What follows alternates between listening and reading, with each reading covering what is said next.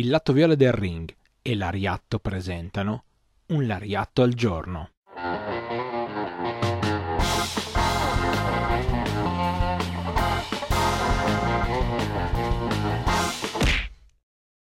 Bentornati a Un Lariatto al giorno.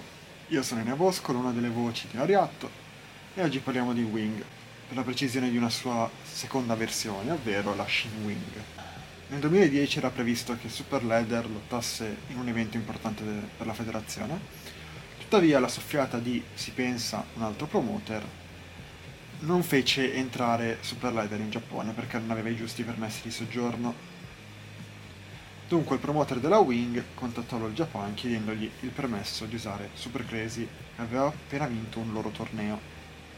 L'All Japan accettò a patto che Super Crazy non giobbasse Dunque c'era in programma di fare Kintaro Kanemura, figura chiave della promotion, contro Super Crazy, con la vittoria di quest'ultimo. Durante il match, Kanemura prende un brutto bump e sbatte la testa sul cemento.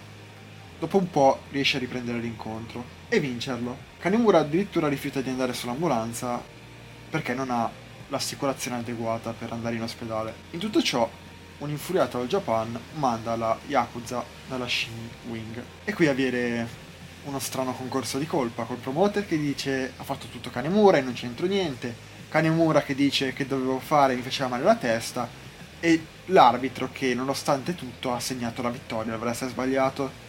Quindi la Yakuza decide che la Wing non fa più show e il promoter non farà più eventi. E in tutto ciò Super Crazy non verrà più bucato dalla All Japan, dato che probabilmente è stato pagato per jobbare. Questo era quanto, grazie per aver ascoltato e vi diamo appuntamento a un prossimo Lariatto e ovviamente alla versione su Twitch.